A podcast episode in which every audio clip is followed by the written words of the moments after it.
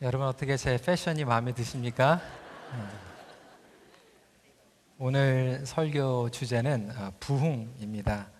어, 부흥을 주시는 하나님. 성도 여러분, 하나님께서는 우리에게 부흥을 주시길 원하십니다. 부흥의 의미는 무엇일까요? 저희는 기도를 많이 하죠. 하나님 우리에게 부흥을 주시옵소서. 우리 교회에 부흥을 주시옵소서. 우리 목회자들이 함께 만나면 어, 줄고 이렇게 많이들 물어보십니다. 어, 큰빛교회는 어떻게 부흥하고 있습니까? 어, 그 의미는 어떻게 어, 숫자가 성장하고 있습니까? 어, 우리 EM이 부흥이 많이 됐습니다. 그 의미는 어, 예전보다 더 많은 성도들이 모입니다라는 그러한 의미를 가지고 있을 때가 있습니다.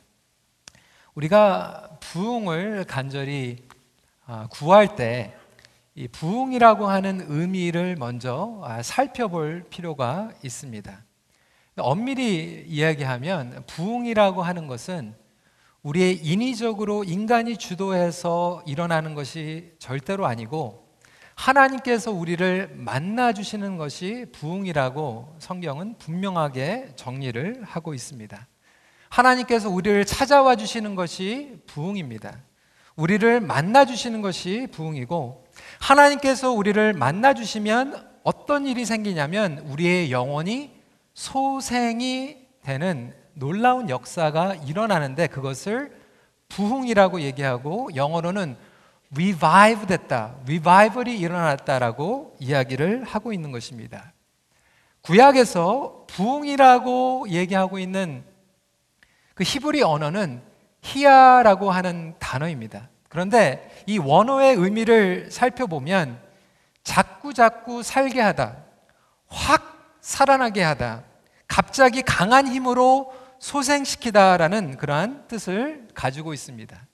그 단어를 사용하고 있는 것이 바로 하박국 3장 2절 말씀인 것입니다. 여러분들 많이 아, 부흥에 참석하실 때 이 구절 들어보셨을 거예요. 한 목소리로 함께 읽도록 하겠습니다. 하박국 3장 2절 말씀입니다. 시작. 여호와여 내가 주께 대한 소문을 듣고 놀랐나이다. 여호와여 주는 주의 일을 이 수년 내에 부흥하게 하옵소서. 이 수년 내에 나타내시옵소서. 진노 중에라도 긍휼을 잊지 마옵소서. 우리가 진노 중에 있고 절망 가운데 있지만 하나님께서 용서를 베풀어 주시고 긍휼을 베풀어 주셔서 우리의 영혼이 확 살아나는 것을 부흥이라고 이야기하고 있습니다. 저는 저와 여러분들이 하나님의 부흥의 역사를 경험하기를 간절히 소원합니다. 여러분 이 부흥이라고 하는 것은 우리가 잘나서 아니면 모든 것들을 잘하고 있기 때문에 찾아오는 게 아니에요. 오늘 본문을 보면 야곱의 이 인생이라고 하는 것은 바다 끝까지 내려가 있는 인생인 것을 보게 됩니다. 그런 야곱에게 하나님께서는 세겜 땅에서 일어나서 베델로 가라고 말씀하고 계세요. 왜 야곱이 베델로 가야만 됩니까? 물론 이 세겜에서 엄청난 비극이 일어났어요. 그토록 자기가 아끼고 사랑하는 그 외동딸 디나가 지난주 말씀 기억나시죠? 거기에서 강간을 당했어요. 그것을 복수하겠다라고 자기 아들들이 그 땅에 있는 남자 청년들을 다 죽여버리는 처절한 복수국이 일어나게 됩니다. 인간적으로 실패했어요. 자기의 돈을 주고 땅을 사고 뿌리를 내리려고 했던 그 세겜 땅에서 자기 가정이 무너지고 비참한 일이 벌어지고 내가 아버지로 실패했다. 내가 영적인 가장으로 실패했다라고 주저앉는 그 순간에 하나님께서는 네가 실패했으니까 새로운 곳으로 가라라고 말씀하신 것이 아니라 베델에 간 이유는 야곱의 영혼이 소생되기 위해서 부흥으로 초청해 주셨다라는 의도를 가지고 있습니다.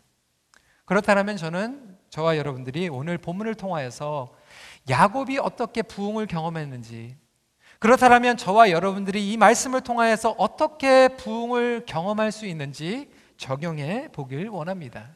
다시 한번 말씀드리는 것은 부흥은 우리의 의도적으로 인위적으로 일어나는 것이 아니에요. 부흥은 하나님께서 주시는 것입니다. 우리가 뭐 부흥해 한다고 부흥이 찾아오는 것도 아니에요. 분명한 것은 하나님께서는 우리에게, 하나님의 자녀에게, 하나님의 공동체에게, 하나님의 가족에게 부흥을 주시기 원하시는데 문제는 저와 여러분들이 어떠한 반응을 가지고 나아가느냐가 관건이기 때문에 그렇습니다. 여러분, 어떠한 반응으로 나가야 될까요? 첫 번째로 하나님께 위대한 패배를 당할 때 위대한 부흥이 찾아오게 된다라고 하는 거예요.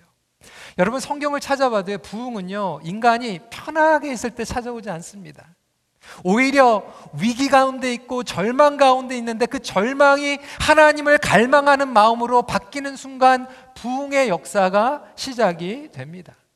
그래서 우리의 삶 가운데서 어떠한 절망이 찾아와도 그것이 부흥의 시작이 될 수 있다라는 것을 반드시 기억할 수 있는 우리 모두가 되길 원합니다. 여러분 야곱과 가정은 아까도 말씀드렸지만 they hit the rock bottom 바닥으로 떨어져 있는 상태였어요. 실패했어요. 얼마나 마음이 아팠겠어요. 그의 미래와 그의 장래가 절망 가운데 있는 그 순간 여러분 어떤 분들은 자녀들 때문에 속상하지 않고 모든 것들이 편안한 것 같지만 나의 죄 때문에 가지고 있는 절망 그것도 부흥의 시작이 될 수 있다라고 하는 거예요. 하나님 왜, 왜 저는 이거밖에 안 됩니까? 왜 저는 이렇게 똑같은 문제를 가지고 자꾸 쓰러집니까? 저는 절망입니다. 여러분 그것을 느끼는 그 순간이 부흥의 시작이 될 수 있다라고 하는 거예요. 여러분 창세기 32장을 보면요. 야곱이 부흥을 어떻게 경험합니까? 에서 때문에 염려와 두려움 가운데 있을 때 그 절망 가운데에서 하나님을 붙잡으니까 영적인 부흥을 경험하게 되고요. 35장에 가서 세겜 땅에서 딸 때문에 실패하고 자녀들 때문에 실패하니까 오히려 그 절망이 부흥의 시간으로 바뀌게 된다라고 하는 거예요. 여러분 그래서 하나님께서 말씀하신 것은 never too late. 하나님의 시간 가운데서는 늦은 시간이 없다라고 말씀하고 계십니다. 지금이라도 세겜 땅을 정리하고 세겜에 내가 아까웠던 것, 논, 밭, 내 재산 그런 모든 것들을 붙잡는 것이 아니라 하나님께서 불러주신 그 부흥의 땅, 예배의 땅, 베델로 돌아간다라고 작정만 하면 하나님께서 우리의 모든 것들을 책임져 주시고 인도해 주시고 보호해 주신다라고 약속하고 계시는 것입니다. 5절 말씀을 보니까 하나님께서 이렇게 보호해 주세요.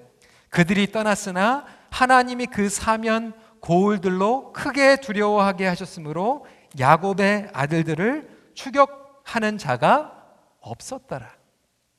여러분 야곱이 두려웠겠죠.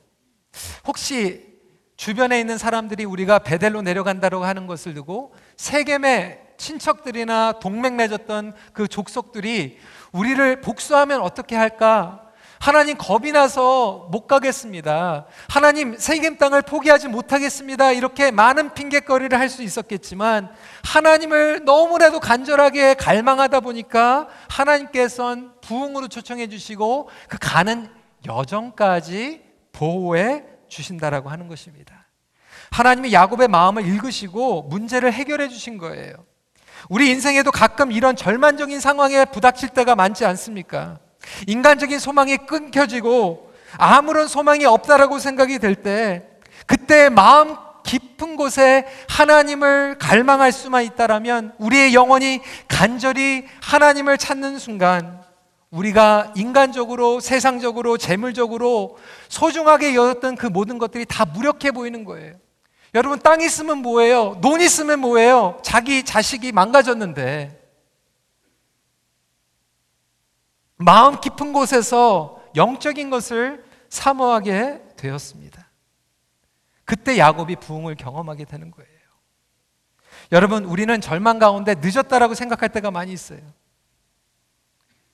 절망 가운데 우리의 삶이 늦었고, 우리의 미래가 늦었고, 직장이 늦었고, 우리의 나라가, 우리의 가차건이 무너졌다라고 생각할 때 늦게라도 내려놓고 하나님 앞에 돌아가는 것이 부흥이라고 하는 거예요. 그래서 여러분 이 말씀은요 우리 어르신들에게도 해당이 되는 거예요. 아 부흥 그러면 우리 청년들이나 경험하는 거지. 여러분 그렇지 않아요. 요엘서를 보시고 사도행전을 보면 하나님의 성령이 임하면 어르신들이 꿈을 꾸고 어르신들이 환상을 보면서 어르신들에게 영적인 부흥이 시작된다라고 이야기하고 있어요. 야곱은요, 젊었을 때 집을 도망가면서 그 베델에서 사다리를 보고 하나님 앞에 약속했어요. 28장 21절 22절에 이렇게 약속했죠. 내가 평안히 아버지 집으로 돌아가게 하시오면 여호와께서 나의 하나님이 되실 것이요. 내가 기둥으로 세운 이 돌이 하나님의 집이 될 것이요. 하나님께서 내게 주신 모든 것에서 10분의 1을 내가 반드시 하나님께 드리겠나이다 하였더라. 이 약속을 28장에 했는데 가서 장가가고 자식 낳고 돈 벌고 세겜 땅에서 자기 돈으로 땅을 사다 보니까 20년 전에 했던 약속을 잊어버린 거예요. 여러분 우리 어르신들 가운데서도 예전에 하나님 앞에 약속했던 거 잊어버리면서 엉뚱한 세겜 땅에서 사시는 분들 많지 않습니까?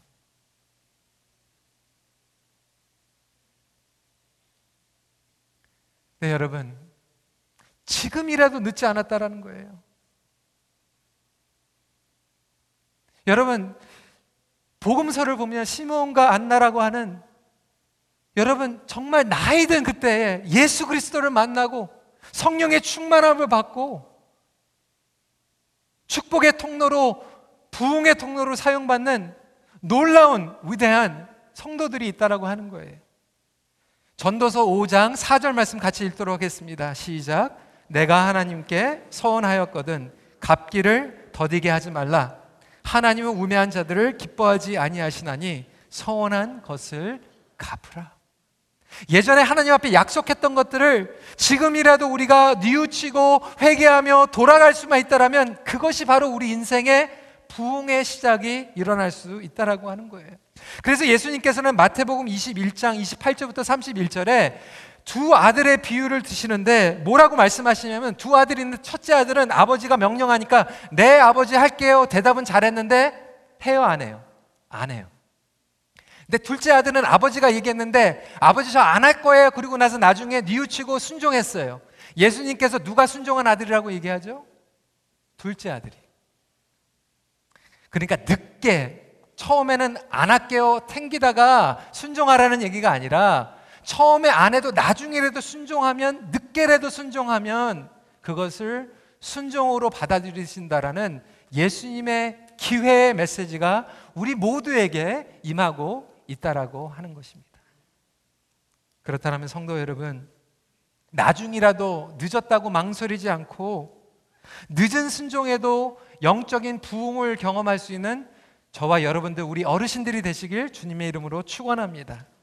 근데 여러분 부흥이요 갈망함으로만 일어나는 게 아니에요. 디자이어만 가지고 일어나는 게 아니에요. 결단이 필요합니다. 그래서 두 번째로 부흥을 하나님께서 부어 주시는데 어떻게 부어 주시냐면 새로운 옷으로 바꿔 입는 결단을 통해서 부흥의 축복이 부어진다라고 하는 거예요. 2절 말씀 같이 읽도록 하겠습니다. 시작. 야곱이 이에 자기 집안 사람과 자기와 함께 한 모든 자에게 이르되 너희 중에 있는 이방 신들을 버리고 자신을 정결하게 하고 너희들의 의복을 바꾸어 입으라. 여기에서 야곱이 자기 아내들하고 자식들하고 종들한테 뭐라고 얘기하냐? 의복을 바꿔 입어라. 왜 바꿔 입습니까? 그동안 광야와 사막을 지나가면서 더러워졌기 때문에 세탁하려고 바꿔 입느라고 얘기하는 것이 아니라 새 옷을 입으라고 얘기하는 것은 에베소서 4장 22절 24절에 더 좋은 설명이 있지만 새 사람을 입으라라고 말씀하고 있는 거예요. 새 옷을 입으라라고 하는 것은 예수 그리스도를 입으라고 이야기하고 있는 거예요. 하나님의 옷을 입으라, 거룩한 옷을 입으라, 의로운 옷을 입으라라고 이야기하고 있는 것이죠. 에베소서 4장 22절 24절은 이렇게 설명하고 있습니다. 너희는 유혹의 욕심을 따라 썩어져 가는 구습을 따르는 옛 사람을 벗어버리고 오직 너희의 심령이 새롭게 되어 하나님을 따라 의와 진리의 거룩함으로 지으신 받은 새 사람을 입으라라고 이야기하고 있습니다. 새 사람을 입는 것이 변화라고 얘기하고 있어요. 여러분 새롭게 되기 원하시지 않습니까? 여러분, 여러분들의 가정이 새롭게 되기를 간절히 원하십니까? 우리 교회가 새롭게 되기를 원합니까? 우리가 새롭게 되기 원할 때는 무슨 얘기를 하냐? 영어로는 두 가지예요. renouncing 그리고 reclothing. 이걸 설명하면 벗어버리는 것과 바꿔 입는 것을 의미하고 있습니다. 첫 번째로 새 옷을 입으려면 옛 옷을 벗어버려야 합니다. 여러분 제가 이 옷 입고 있으니까 보기 좋으세요? 안 좋으세요? 뭐 보기가 좋아요. 그러면 제가 실패한 거예요. 여러분 제가 왜 이 옷을 입고 나왔냐면 뭐 오늘 아, 부흥에 대해서 설교하니까 어, 성령님의 그 색깔이 이제 빨간색을 상징하니까 이제 아, 좀 오늘 이거 이거 하려고 빨간 거 입고 왔구나 뭐 이렇게 생각하시는 분들인데 제가 그렇게 계산하지 않았고요.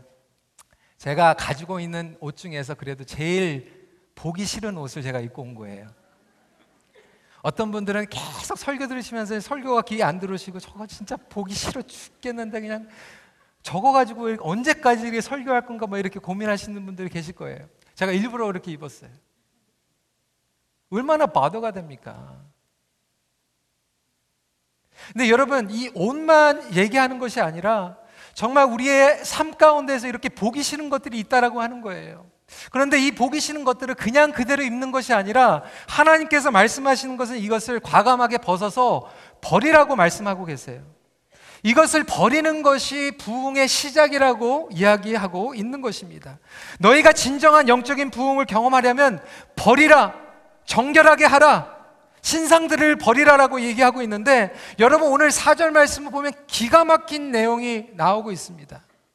그들이 자기 손에 있는 모든 이방 신, 신상들과 자기 귀에 있는 귀고리들을 야곱에게 주는지라 야곱이 그것들을 세겜 근처 상수리 나무 아래에 묻고라고 얘기하고 있어요. 무슨 얘기입니까? 아니, 야곱은요, 줄곧 삼촌의 집을 떠나가지고 예배하면서 갔어요. 약복강에서도 하나님을 예배했고 하나님을 받고 새 이름과 새 능력과 새 비전을 줬는데도 불구하고 어? 이거? 여태까지 신상을 가지고 있었어요. 여러분 보기에 이거 잠깐 보이는 것도 보기 싫은데 여러분 하나님 보시기에 얼마나 보기 싫었겠어요.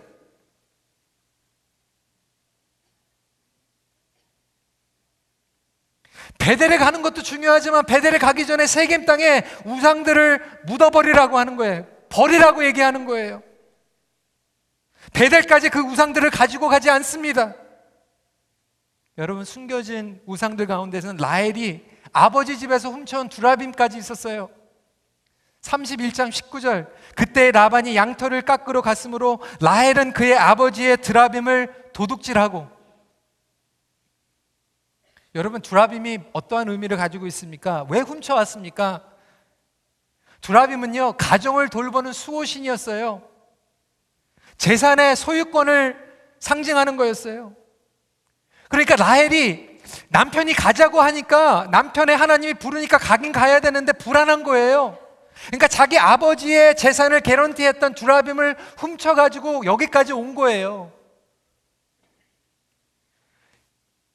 라헬에게는 그게 백업 플랜이었어요. 여러분 우리가 야곱과 같이 약복감에서 하나님을 만나고 예배를 드리고 하나님 앞에 기도하고 기도 응답까지 받는데 혹시 하나님 보시기에 아직도 여러분 가정에 더럽고 지저분하고 정말 하나님께서 보시기에 싫어하는 것들이 숨겨져 있지는 않습니까? 여러분들은 하나님을 예배하고 있는데 여러분 아내는 그 우상을 숨기고 있고 여러분 자녀는 그 숨기 그것을 이어링으로 만들어 가지고 숨기고 있고 움켜쥐고 있고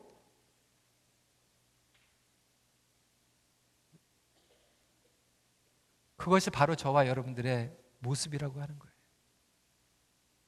야곱이 깨달은 거예요.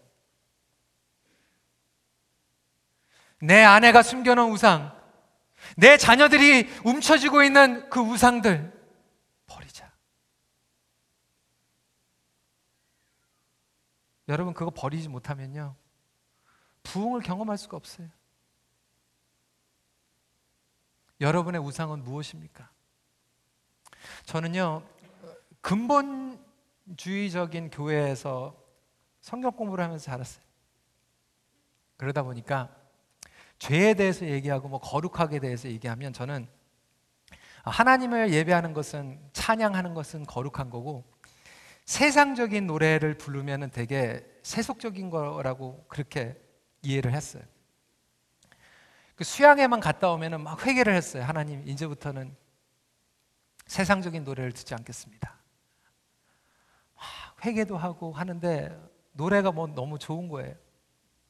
나중에는 안 되겠다 그래서 집에 가가지고 그 비싼 그 몇천 불짜리 그 CD하고 카세트 테이프 그 앨범들 그거를 그냥 다 쓰레기통에다 그냥 버려버렸어요. 그렇게 하면 제가 거룩하게 되는 줄 알았어요. 여러분 오늘날 한국 교회가요 회개 거룩 얘기하면 이런 거 가지고 얄팍한 거 가지고 이런 것들만 정리하면 우리가 깨끗하게 되는 것처럼 그렇게 우리를 스스로 속이고 있다라고 하는 거예요. 근데 여러분 오늘날 하나님께서 우리에게 거룩을 요구하시는 것은 단순히 뭐 음악, 뭐 술, 뭐 이런 얘기하는 게 아니라 저와 여러분들이 가지고 있는 주도권, 하나님이 왕이 되시지 않고 하나님의 말씀이 다스리지 못하게 하는 나의 인간적인 욕심과 계획과 교만함, 자기 고집. 번은 우리 분당 우리 교회 이찬수 목사님 설교를 듣는데 부흥에 대해서 설교를 하는데 그 말씀을 하시더라고요. 회개라고 하는 것은 그런 거 회개하는 거, 그 정도가 아니라 정말 오늘날 우리 교회가 하나님의 주도권을 인정하는 것, 목회자들이, 우리 지도자들이 하나님의 주권을 인도하는 것, 우리 가장이, 우리 부모님들이 우리 자녀들을 향하여서 하나님의 주도권을 인정하는 것. 여러분, 한국 교회만큼 부흥에 많이 있는 교회 없어요. 한국 교회가 부흥회는 제일 많이 하는데 오히려 하얀 길로 접어들고 있어요. 왜 그렇습니까? 부흥회를 하는데 우리가 주도권을 가지고 부흥회 하기 때문에 그래요. 하나님 앞에 우리의 목회의 계획과 우리의 가정의 계획과 우리 자녀들의 계획을 다 올려드려야 되는데 아직도 우리는 부흥회를 프로그램으로 돌리면서 교회에 있는 모든 것들을 내가 결정하고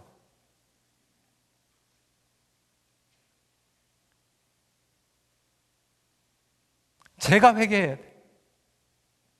하나님을 두려워하고 하나님의 말씀대로 목회하는 것이 아니라 사람들에 의해서 사람들을 두려워하고 하나님의 말씀인데도 불구하고 사람들 눈치 보니라고 설교하지 못하는 여러분 그거 그게 바로 저의 우상이라는 거예요. 저의 백업 플랜이라고 하는 거예요.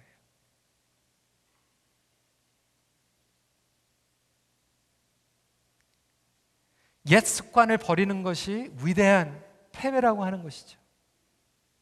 여러분, 제가 여러분들에게 숙제를 드릴 거예요. 지금 저희들이 사순절을 지나가고 있습니다. 여러분 혼자만 뉘우치고 회개하는 것을 끝나지 마시고 여러분 가정에 돌아가셔서 여러분 자녀들과 여러분 부모님들과 부부들과 함께 여보 우리 집안에 지금 숨겨져 있는 두라빔은 무엇일까? 우리가 정말 부흥에 하나님을 만나기 원하고 베델로 가기 원하는데 우리가 여태까지 백업 플랜으로 가지고 있었던 거 뭐지? 그것을 하나씩 하나씩 던져버릴 수 있는 저와 여러분들이 되시길 주님의 이름으로 축원합니다.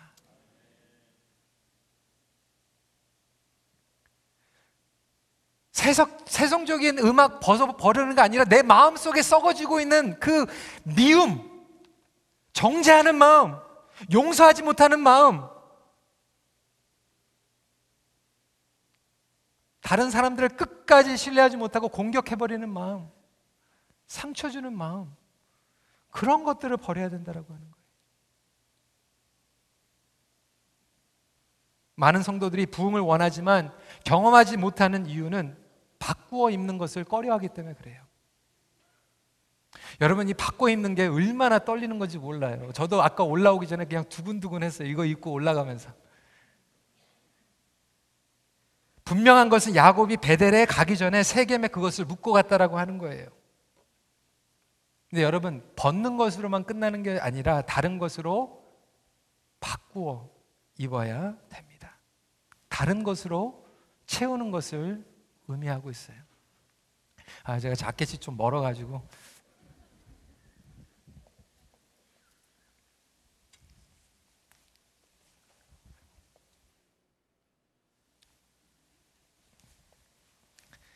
이제 좀 괜찮으세요?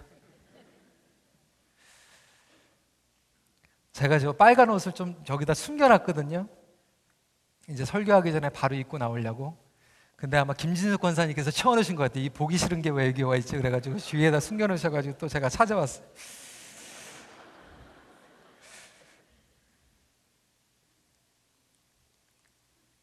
여러분, 그것이 바로 우리 삶 가운데 새롭게 된다라는 거예요. 나만 깨끗하면 끝나는 게 아니라 여러분 심지어는 제가 여러분 댁에 신방 가면요. 여러분 리빙룸에 이렇게 장식해 놓은 거에서 좀 창피한 것들 있으면 여러분 치우겠어요? 안 치우겠어요? 치우죠.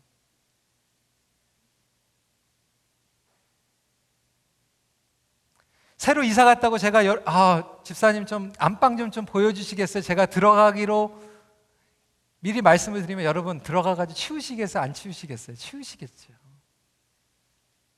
그렇다면 부흥이라고 하는 것은 예수님께서 우리 가정에 온전히 들어오시는 건데 예수님께서 우리 가정에 들어오신다라고 하면 여러분 지금 여러분 가정 가운데 치워야 될 것들이 분명히 있다라고 하는 거예요. 그것을 치우는 것으로만 끝나는 것이 아니라 예수님으로 충만하게 채워지는 것을 또한 이야기하고 있습니다. 하나님의 뜻을 구하는 삶으로 되는 거예요. 무엇으로 바꾸는가? 야곱은 예배로 바꿨다고 얘기하고 있지만 에베소서 4장 24절은 더 구체적으로 얘기하고 있어요. 같이 한번 읽어볼까요? 시작. 하나님을 따라 의와 진리의 거룩함으로 지으심을 받은 새 사람을 입으라. 이것을 종교적인 거룩함이나 의의 행동을 얘기하는 것이 아니라 새 사람이라고 하는 예수 그리스도를 입으라고 얘기하는 거예요. 예수 그리스도의 옷을 입으라는 것은 예수님과 동행하라는 거예요. 예수님의 제자가 되라고 얘기하는 거예요. 예수님으로 인하여서 채워지고 닮아가는 것을 이야기하고 있습니다. 저는 이번 주에 이 말씀을 묵상하면서 굉장히 고민을 많이 했어요. 만약에 예수님께서 우리 교회에 담임 목사로 오셨으면 우리 교회에 있는 프로그램과 결정하고 제도적인 그 모든 것들을 가지고 뭐라고 말씀하실까? 이거는 버려. 이걸로 채워. 예수님께서 우리 교회에 지금 채우기 원하시는 것들은 무엇일까요, 여러분? 예수님께서 여러분 가정에 지금 채우기 원하시는 게 무엇일까요? 그것을 우리가 고민하고 그것으로 채우는 것이 부흥이라고 얘기하는 거예요. 부흥은 인간적인 프로그램, 내가 생각하고 있는 것들을 관철시키는 내 비전을 이루는 것이 부흥이 아니라 예수님이 소원이 되고 예수님이 갈망이 일어나고 예수님께서 온전히 채워주시는 교회가 부흥이 일어나는 교회라고 하는 거예요. 저는 이런 교회에서 목회하고 싶어요. 여러분 이런 교회 다니고 싶지 않으십니까? 여러분 이러한 교회에 우리가 과감하게 버려야 될 것이 무엇인지 과감하게 채워야 될 것이 무엇인지 우리가 고민할 때 새 사람을 입을 때 야곱에게 놀라운 축복이 일어나고 야곱의 가족에게 놀라운 축복이 일어나고 야곱의 공동체에 축복이 일어나게 된다라고 하는 거예요. 그렇다면 세 번째로 진정한 부흥이 오면 개인뿐만이 아니라 공동체가 함께 소생하게 됩니다. 여러분 하나님께서는요 여러분 혼자만 은혜 받는 거 원치 않으세요. 여러분 언제까지 매주 나와가지고 나 혼자만 그냥 찡하고 그렇게 가기 원하세요? 하나님께서 주시는 부흥은 성경을 아무리 찾아봐도요 하나님의 역사를 찾아봐도 선교 역사를 찾아봐도 혼자 은혜 받고 끝나는 것으로 끝나는 것이 아니라 가정이 바뀌고요 교회가 바뀌고 국가가 바뀝니다.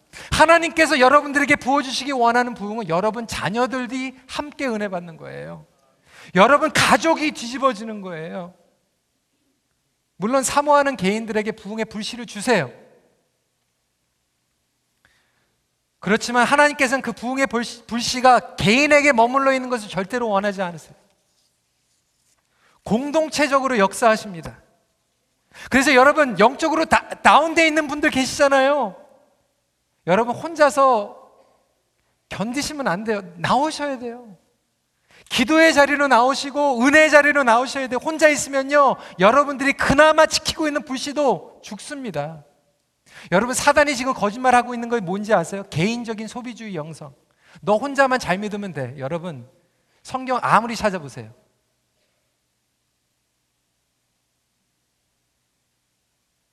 함께 모여서 부흥을 사모할 때 하나님께서 공동체에 부흥을 주세요. 여러분 야곱이요 여기에서 놀라운 변화가 일어났는데 보세요. 여태까지는요, 야곱이 하나님을 만났습니까? 못 만났습니까? 저 10주 동안 얘기했는데. 만났어요? 못 만났어요? 만났어요. 그런데 여태까지는요, 혼자 만났어요.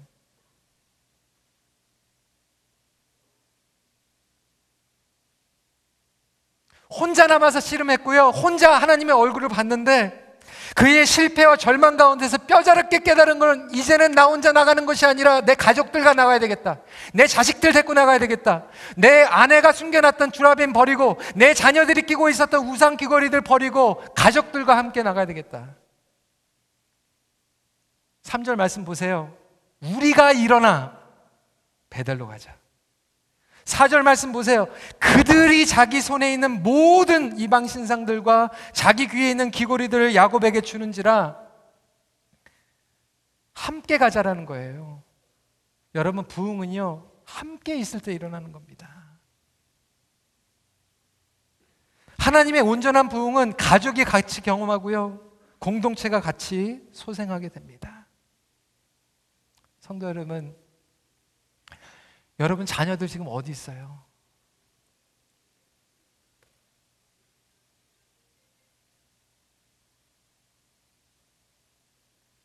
제가 목회 칼럼에 좀 불편하시지만 제가 썼어요. 이번 주에 화요일 날 교육자 회의를 하는데 교육부에 있는 스탭들이 너무 힘들어 하는 거예요. 아, 지금 읽으시면 안 돼요. 왜? 아, 11시 15분에 작년까지 예배를 들어가지고 11시 15분에 예배를 들으니까 부모님들이 11시 반쯤에 오신다라는 거예요. 그래서 애들이 15분씩 예배를 늦게 들어와가지고 좀 속상했대요.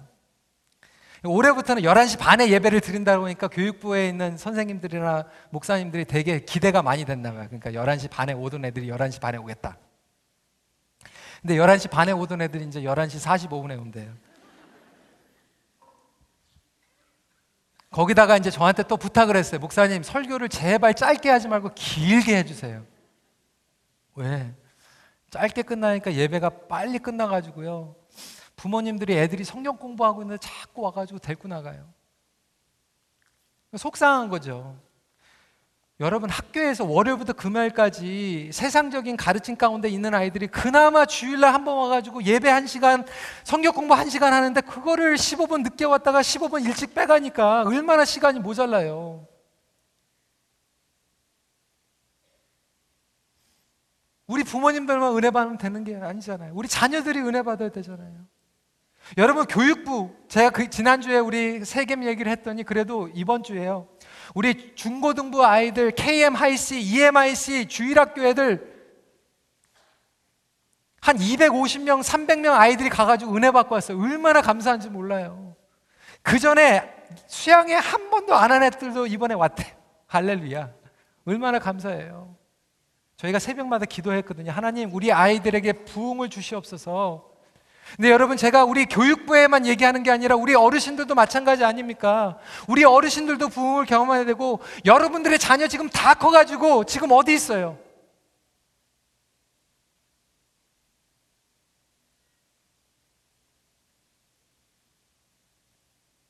우리 청년들이 부흥을 경험하고 어르신들이 부흥을 경험하고 여러분 이것이요 교회 공동체에 주는 메시지입니다.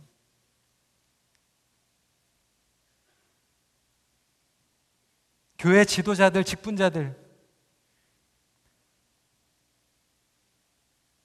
우리 장로님들, 권사님들, 안수지사님들, 우리 교회 부흥을 원하십니까? 여러분 혼자 큐티하고 교회에서 그냥 그냥 주일 예배 잘 드리고 집에서 기도하는 걸로 부흥이 일어나지가 않아요.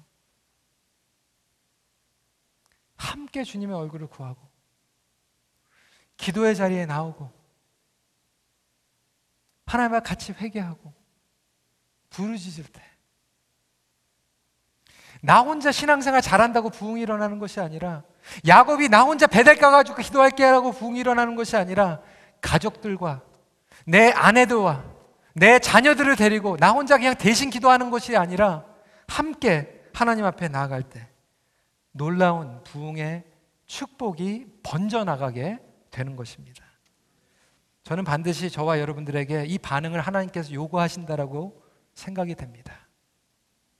여러분, 이렇게 함께 반응을 하면요. 하나님께서 새로운 약속을 주세요. 11절입니다. 같이 한 목소리를 읽도록 하겠습니다. 시작. 하나님이 그에게 이르시되 나는 전능한 하나님이라 생육하며 번성하라 한 백성과 백성들의 총회가 내게서 나오고 왕들이 내 허리에서 나오리라. 그 전에 생육하고 번성하라고 하는 약속은 주셨는데 이제는 내가 한 백성과 백성들의 총회가 너의 허리에서 나오게 하겠다라는 놀라운 축복의 약속을 부어주고 계신다라고 하는 것입니다. 저는 이러한 부흥의 약속이 그리고 부흥의 역사가 여러분 가정에 그리고 우리 큰빛교회 위에 임하기를 간절히 소원합니다. 우리가 회개했으면 좋겠어요. 저도 얼마나 회개했는지 몰라요. 하나님 앞에 기도하죠. 하나님 우리 큰빛 교회가 부흥하게 해주세요. 하나님 우리 교회가 부흥하는 교회가 되게 해주세요. 하나님께서 물어보시더라고 네가 원하는 부흥은 뭐니? 숫자가 느는 부흥? 그래서 아무런 문제가 없이 자연스럽게 모든 프로그램들이 넘어가는 부흥? 아니요. 제가 회개하는 부흥. 여러분들이 회개하는 부흥. 우리의 숨겨져 있는 주라빔들이 벗어지고 던져지고 불태워버리는 그러한 부흥. 우리 가정이 살아나는 부흥. 우리 자녀들이 소생하는 부흥. 우리 공동체가 다시 하나님의 거룩한 옷을 입는 그러한 부흥이 일어날 때 하나님께서는 이 시대를 우리 교회를 통하여 여러분 자녀들을 위하여 통하여 여러분 가정을 통하여서 사용할 줄 믿습니다. 말씀을 정리합니다. 하나님께 나아갈 땐 늦은 때란 없습니다. 지금 하나님의 부흥을 구하십시오.